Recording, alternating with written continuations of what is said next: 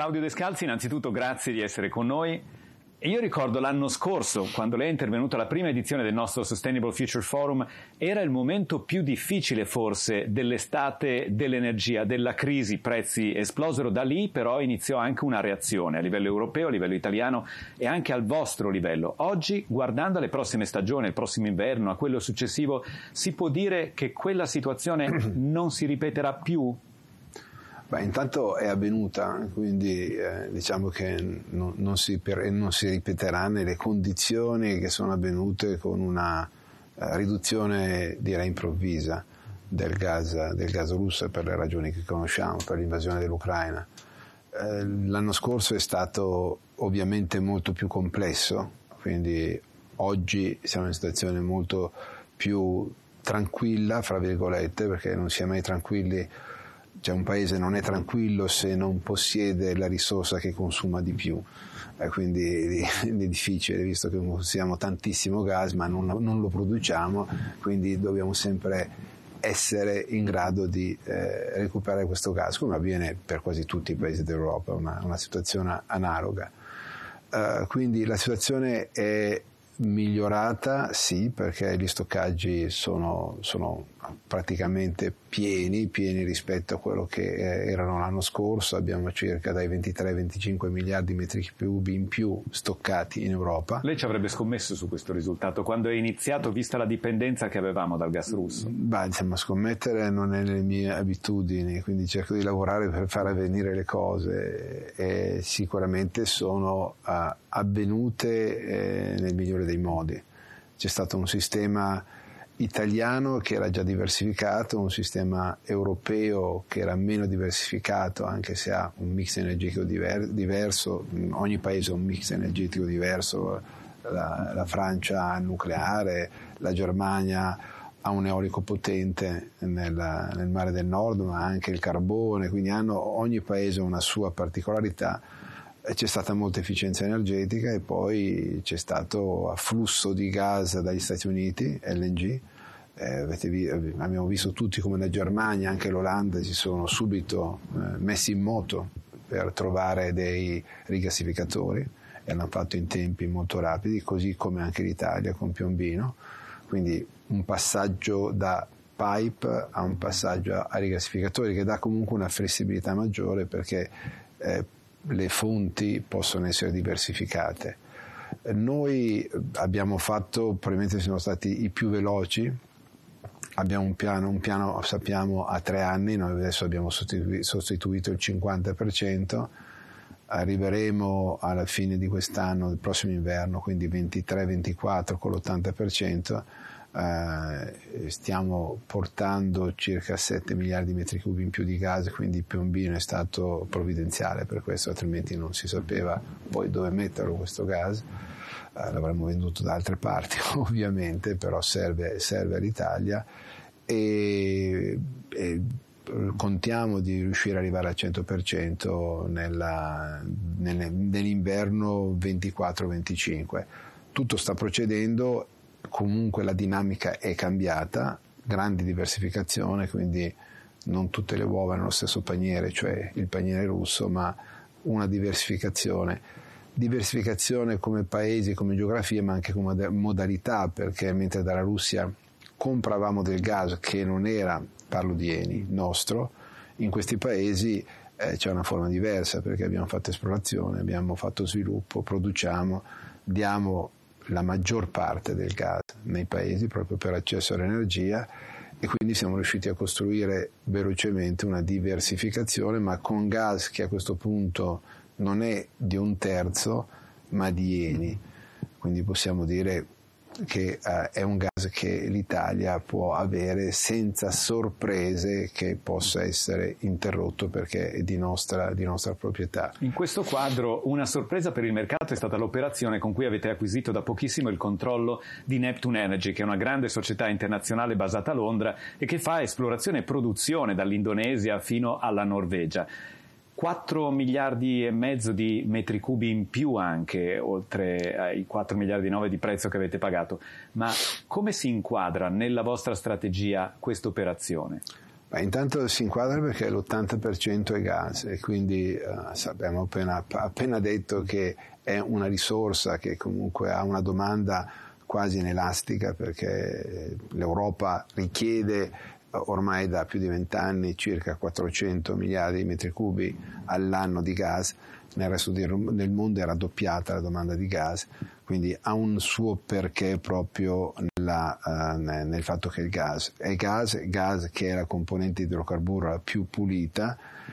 poi ci sono anche altre, eh, diciamo, all'interno di Neptune altre iniziative industriali molto interessanti. eh, in Olanda come in Norvegia come in UK che sono quelle proprio della cattura della CO2 che sono assolutamente indispensabili se vogliamo dare lunga vita a tutta quella parte industriale, eh, diciamo l'industriale pesante, quello che chiamiamo hard to abate, che non può essere cambiata eh, in pochissimo tempo, ma che ha bisogno di un'energia continua per la quale le rinnovabili purtroppo non possono essere utilizzate. Quindi ha un suo diciamo, ha un suo motivo proprio per il fatto che ha una grossa componente gas, ha un suo motivo perché ha dentro una parte di economia circolare, se vogliamo così chiamarla, quella della cattura, ha un suo motivo perché sembra proprio fatta per Eni questa acquisizione, in quanto tutti i paesi in cui Neptune opera non solo ci siamo, ma siamo come in Indonesia, siamo operatori di un campo dove siamo insieme, quindi sono sinergie molto importante. E questo vi ha consentito anche di acquisirla ad un prezzo competitivo rispetto agli altri operatori. Quando ci sono sinergie ovviamente incide sul prezzo, ecco i 4,9 eh, è, il, è il totale incluso il debito di cui abbiamo, perché questa acquisizione l'abbiamo fatta con VAR, che è una, diciamo, una società partecipata da noi per il 63%, quindi c'è stato un esborso da parte nostra di 2 miliardi e 6 togliendo il debito e il working capital di 2,1 mentre i, i, i 2,3 il rimanente cioè 2 miliardi e 3 è stato, è stato messo da, da, VAR con due operazioni parallele nel senso ognuno ha fatto la sua due, due diligence perché siamo due società quotate e questo ha permesso comunque per Eni di consolidare un pacchetto gas europeo ma non solo molto importante. Poi abbiamo l'Algeria con grande potenzialità abbiamo l'Australia, sempre con grande potenzialità gas, e l'Indonesia, quindi c'è tutto un corollario di iniziative gas eh, che sono o per, per, mercato domestico o che possono arrivare all'Italia via pipeline sia al nord che al sud altrimenti attraverso LNG. Quindi ci siamo ulteriormente, uh, ulteriormente uh, diciamo, adeguati alla situazione, ma soprattutto protetto un sistema energetico che in questo momento a livello mondiale è molto fragile. L'effetto diversificazione e la sicurezza dell'approvvigionamento è fondamentale, lo abbiamo scoperto in quella crisi che abbiamo ricordato in apertura. Tuttavia, grandi compagnie come le vostre in questi anni hanno venduto asset fossili e hanno comprato asset rinnovabili. Perché voi siete andati nella direzione opposta oggi come si parla questo con il vostro programma di decarbonizzazione? Ma intanto ehm, noi eh, stiamo, abbiamo fatto le più grosse acquisizioni, abbiamo investito quasi 3 miliardi nelle rinnovabili e continuiamo, quindi non è che stiamo disinvestendo nelle rinnovabili. Eh, Plenitude è la, la, prova vivente, ma non solo quello, anche tutti i progetti di rinnovabili solari, in questo caso in Nord Africa, per sostituire il gas eh, noi continuiamo a, fare, di, continuiamo a disinvestire in, nella parte IMP. Noi abbiamo un progetto, cioè il nostro progetto, nostra, il nostro commitment con il mercato e soprattutto con noi stessi di quello nel quadriennio di avere un bilancio positivo fra dismissione e acquisizione di circa un miliardo, di un miliardo di euro. Quindi questo continua la crescita delle rinnovabili è mantenuta, noi nel 2026 abbiamo 7 gigawatt di potenza uh, di far solare eolico e nel 2030 più di 15, quindi quello continuerà, quello non c'è assolutamente, non c'è un cambiamento, anzi l'abbiamo confermato al mercato anche durante la call. Noi dedichiamo questo forum alla transizione energetica, gli obiettivi di Fit for 55, gli obiettivi della decarbonizzazione in Europa, che vuole essere il primo continente al 2050 net zero, sembrano però lontani, sembra che si proceda con fatica. Lei condivide questa sensazione visto dall'interno del mondo dell'energia? Allora, diciamo, sì, si procede con fatica, è chiaro che noi non siamo solo in Europa, i nostri obiettivi di decarbonizzazione scope 1, scope 2, scope 3 al 2030, 35% in meno di emissioni rispetto al 2020, eh, rispetto al 2018, perdon, 2035, 2040, 2050 con una, un'escalation ma con delle tappe dove abbiamo preso dei commitment precisi continua a livello mondiale. Eh, è chiaro che bisogna crescere ancora più velocemente sulle rinnovabili, bisogna avere un'economia circolare, quindi un riutilizzo delle risorse per consumare meno petrolio in questo caso, ehm, diciamo molto più efficace e poi quello che ci insegna questo periodo di crisi, è il carbone è aumentato notevolmente, in Italia più 45%, in generale è aumentato, la Cina è al 57% di utilizzo di carbone, quindi è chiaro che se non c'è il gas e invece di utilizzare rinnovabili si utilizza carbone, diventa sempre più difficile essere efficienti nella riduzione della CO2 e delle emissioni in generale. Descalzi, lei ha citato l'Ucraina, la geopolitica è quello che ha innescato almeno l'ultima fase di tensione sul mondo dell'energia, però lei da anni afferma che il ruolo dell'energia può essere quello di costruire dei ponti, di chiudere le disuguaglianze, in particolare nell'area del Mediterraneo, dove voi in Africa siete il primo operatore nel mondo dell'energia. Le chiedo se la situazione geopolitica che ha reso il mondo un posto più diviso in blocchi, dove è più difficile parlarsi, dove il conflitto non è solo freddo ma è diventato anche caldo, come impatta sulla vostra operatività nei diversi quadranti? Vede dei segnali di miglioramento in qualche, eh, in qualche area oppure ancora di grande difficoltà guardando anche ai prossimi mesi? Ma diciamo che la guerra ha creato instabilità e incertezze e questo rimarrà. Ha creato per l'Europa un, aumento dei costi, l'inflazione, quindi poi un aumento dei tassi, quindi un costo del denaro più alto. Allora questo non, non potrà uh, uh, svanire o scomparire naturalmente, bisogna lavorarci. Per lavorarci bisogna, per quello che riguarda l'Europa, avere dell'energia a basso costo, perché poi eh, il problema è questo, noi paghiamo ancora adesso 4-5 volte il costo dell'energia del gas rispetto agli Stati Uniti. Eh, gli Stati Uniti hanno un'inflazione di completamente diverso da, da, dal nostro. Quindi questa instabilità continuerà, continuerà nella supply chain perché questa, questo spacchettamento del mondo, questa deglobalizzazione non, non, non completa ma parziale eh, eh, avviene, quindi la, tutti i prodotti eh, diventa, diventa, molto più difficile ottenerli, i materiali per le costruzioni, io parlo poi dello sviluppo energetico. E quindi c'è un onshoring o quindi una, cercare di costruirsi per ogni entità di questi blocchi un'autosufficienza mm-hmm. che costa, che costa e non è quello che eravamo abituati negli ultimi vent'anni dove invece si poteva avere accesso mm-hmm. a tutto prodotto in diversi posti. Quindi questo sta cambiando è cambiato, sta sempre più cambiando, già dal Covid, l'abbiamo visto anche dal punto di vista dei farmaci, che molti paesi non potevano averli, quindi sanno, hanno creato una loro supply chain. Per quello che riguarda noi, beh, insomma, l'Italia da un punto di vista energetico ha un bacino importantissimo, ma anche l'Europa ce l'ha. Noi ci siamo connessi, io parlo dell'Africa, Nord Africa, ma anche dell'Africa subsahariana, di tutta la regione nordafricana, includendo non solo Algeria, Egitto e Libia, ma anche Cipro, Israele, in un futuro forse il Libano, il Medio Oriente, l'Africa, ecco, ecco, l'Africa soprattutto subsahariana, ecco, sono delle, dei bacini importantissimi dove si cambia modello,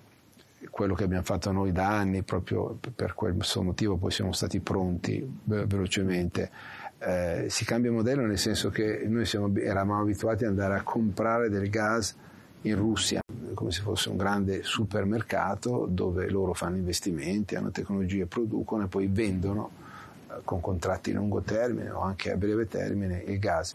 Mentre con l'Africa da questo rapporto venditore-compratore si passa, si passa a un'alleanza, non si può andare in Africa e eh, chiedere a un, ai diversi paesi africani vengo e ti compro il gas perché non ce l'hanno, devi investire ma non è, non è, che devi investire solo nell'esplorazione, nello sviluppo, nella produzione e poi esportarlo, ma devi investire e, e soprattutto guardare alle strategie e ai bisogni di diversi paesi. Noi eh, diamo all'Africa ormai circa l'80% del gas che produciamo nei paesi, varia di anno in anno. E, quindi, e poi non diamo solo quello, perché quando si, pa- si parla di alleanza bisogna allearsi non solo sul campo energetico, paesi in via di sviluppo devi allearti nel campo della salute, nel campo dell'accesso all'energia, l'abbiamo detto, nel campo dell'acqua, nel campo della diversificazione, noi facciamo molte rinnovabili soprattutto in Nord Africa ma anche nella subsahariana. Nella diversificazione vuol dire nel campo agricolo, noi abbiamo aperto con sei paesi africani diciamo degli agri-hub, abbiamo chiamato agri-hub per fare biocarburanti ma creando moltissimi posti di lavoro e soprattutto andando, non impattando sulla catena della, dell'alimentazione perché lavoriamo su terre aride, semidesertiche, con arbusti oleosi che hanno la capacità di crescere anche con pochissima acqua.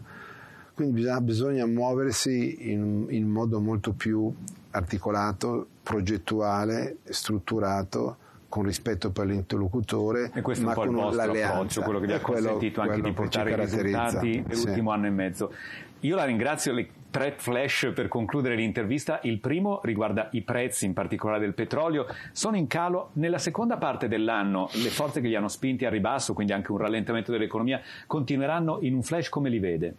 Allora, intanto beh, la, la, nel 2023 si prevede una domanda in salita a circa 102 milioni eh, di barili al giorno di domanda, quindi molta eh, la IEA eh, prevede una, eh, una, una, pressione, una tensione sui prezzi nel secondo semestre. Eh, chiaramente tutto quello che è successo fra inflazione, aumento dei tassi, incertezza ha creato una paura, quindi una, una visione forward di riduzione. Eh, però eh, dove, dall'altra parte abbiamo anche l'OPEC che ha tagliato ormai quasi 5 milioni di barili giorno e quindi c'è una sommandola a una mancanza ormai eh, strutturale di investimenti negli ultimi 8-9 anni, questo porta a un, diciamo, un gap fra la domanda e il supply. Quindi se eh, in caso di recessione che non si vede ancora adesso, beh allora chiaramente il prezzo non può stare sostenuto, ma con tagli OPEC e un aumento della domanda così importante io penso che i prezzi mediamente rimarranno con la media di oggi sugli 80, sugli 80 dollari al barile per il Brent. E questi tagli dell'OPE che, sono, che si è detta a, disposta a tagliare ulteriormente probabilmente puntano proprio a tenere questo, questo, valore. Plenitude, quando arriverà in borsa Descalzi? Perché più volte siete stati costretti dalle condizioni di mercato a rinviare l'operazione. Beh, siamo stati costretti una volta alla fine perché noi l'abbiamo annunciato eh, diciamo nel 22, nel 22 quando abbiamo, stiamo, abbiamo fatto il, diciamo, il, road, il road show con gli investitori è scoppiata la guerra. Quindi eh, in quel momento, 22 è un anno fa, non è che sembrano tanti anni fa. Nel 23 no. ce la farete? Nel 23 la situazione con questi tassi, con, queste, con inflazioni, i tassi, eh, una situazione della guerra che è ancora estremamente incerta, dobbiamo vedere se c'è una finestra positiva. Sicuramente se, una, se si fosse una finestra positiva lo facciamo, o altrimenti lo rimanderemo al 24. Eh, d'altronde bisogna fare le cose nel modo corretto. Diciamo, l'obiettivo è strategico, cioè plenitude, società che eh, dà, combattendo lo scope 3, lo scope 3 eh, dà dei prodotti decarbonizzati verdi o decarbonizzati ehm, ai clienti, questo è l'obiettivo.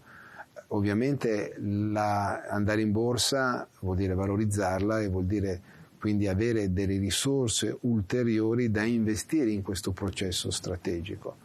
eh, se riusciremo lo faremo il 23, altrimenti dovrà essere un progetto da 24. Si è appena chiuso il secondo trimestre di quest'anno, il primo era stato sorprendente, almeno per il mercato e gli analisti, per i vostri risultati, avete sorpreso in positivo. Il secondo ha confermato questi trend? Ma insomma, parlare del secondo è ancora presto, visto che dobbiamo annunciare il secondo trimestre nella semestrale di fine luglio. Quello che posso dire del primo, la sorpresa è che eh, i prezzi quest'anno sono molto più bassi sia come gas che come petrolio rispetto all'anno scorso.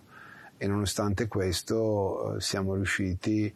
con uh, diciamo, efficienza, sicuramente efficienza, operazioni gestionali e la bontà anche dei nostri asset a, a mantenere dei livelli alti. È chiaro che adesso i prezzi sono uh, estremamente più bassi, diciamo del 40, anche del 50, del 60 il gas, anche del 60-70% in meno dell'anno scorso, quindi eh, quello che dobbiamo fare è ripetere, è ripetere diciamo, la, la, la la gestione efficiente che abbiamo fatto nel primo, tri- nel primo trimestre. Però ovviamente, come lei può ben capire, non posso parlare dei risultati ora. Ne riparleremo quando saranno ufficiali. Grazie ancora Claudio Descalzi Grazie per questa intervista. Grazie.